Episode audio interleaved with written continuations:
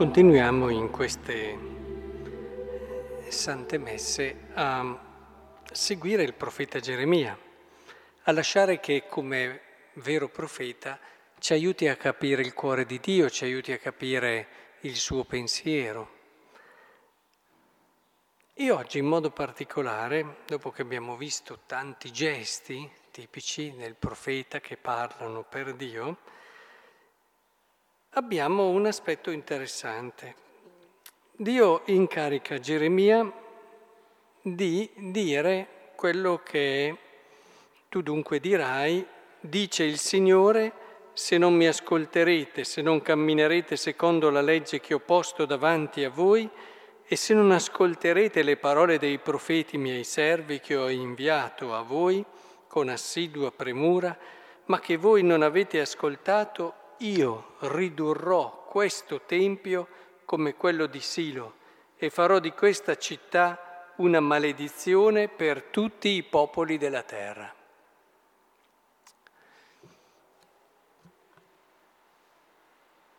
Se noi ci fermiamo qui, non comprendiamo assolutamente il cuore di Dio. Se non siamo stati attenti a quello che Dio ha detto a Geremia, rischieremmo di farci un'idea, eh, diciamo, molti riducono il problema Vecchio Testamento, il Dio del Vecchio Testamento molto più...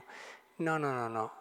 C'è una continuità, è vero che ci sono delle caratterizzazioni, ma c'è una continuità. Anche in un momento come questo, così forte, così duro, parole che possono spaventare chiunque, ecco che abbiamo, appena prima, una parola. Senza questa non capiremo mai Dio. Dice, forse ti ascolteranno e ciascuno abbandonerà la propria condotta perversa. In tal caso mi pentirò di tutto il male che pensavo. È quel forse lì che fa la differenza. È vero, Dio è stato molto duro anche in quello che è il verdetto, ma c'è sempre prima questo forse. Questo, vedete, ci fa capire il cuore di Dio. Il cuore di Dio ha sempre questo forse e questo ci ispira e ci guida nella nostra educazione, nel nostro essere vicini alle persone, perché quando tu devi educare qualcuno, l'errore più grosso che puoi fare è quello di non richiamarlo e sgridarlo mai. Devastante da un punto di vista educativo per un figlio non essere mai richiamato, non essere mai sgridato e neppure punito. Ma quello che fa la differenza è questo forse sempre si deve percepire questo forse, cioè quell'intenzione che c'è dietro, quello sperare, quel fare il tifo per lui, che non sempre c'è. E sapete quando non sempre c'è? Eh, quando c'è il giudizio. Quando noi giudichiamo qualcuno, questo forse se n'è belle andato, da mo'.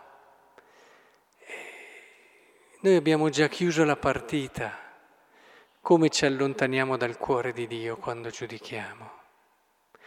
E è importantissimo che invece noi non perdiamo un aspetto o l'altro. Noi sappiamo essere fermi, decisi nell'educare.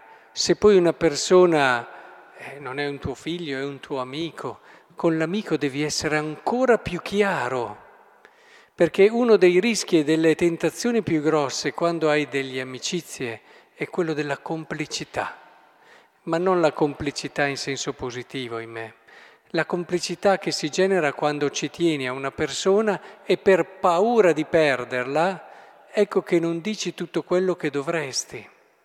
Fai, sì, fai passare questo atteggiamento come bontà, pazienza, eccetera, ma andando a scavare in fondo, se riuscissi a fare un discernimento onesto, ti accorgeresti che invece è poca libertà. Non vuoi perdere l'affetto, la presenza, la vicinanza, ma non perdi niente quando tu avvicini il tuo amico alla verità, anche a volte richiamandolo in modo fermo, però l'amico percepisce questo forse, cioè tutto il tifo che tu fai per lui.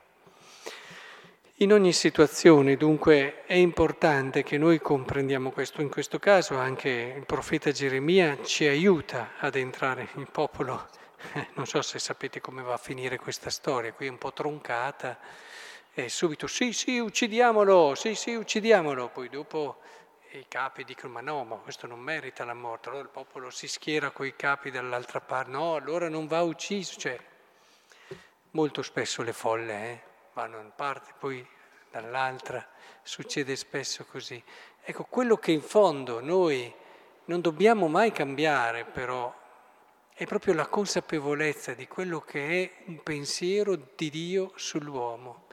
E oggi davvero il profeta in un modo tutto speciale ce lo fa comprendere che anche noi allora nelle nostre relazioni che siano anche di coppia all'interno del matrimonio o di amicizia o genitoriali e quindi con dei ruoli educativi, sappiamo sempre mantenere questa passione per l'altro che non diventa eh, sdolcinata ma è una passione che sa che il bene dell'altro è essere sempre più vicino alla verità e viverla.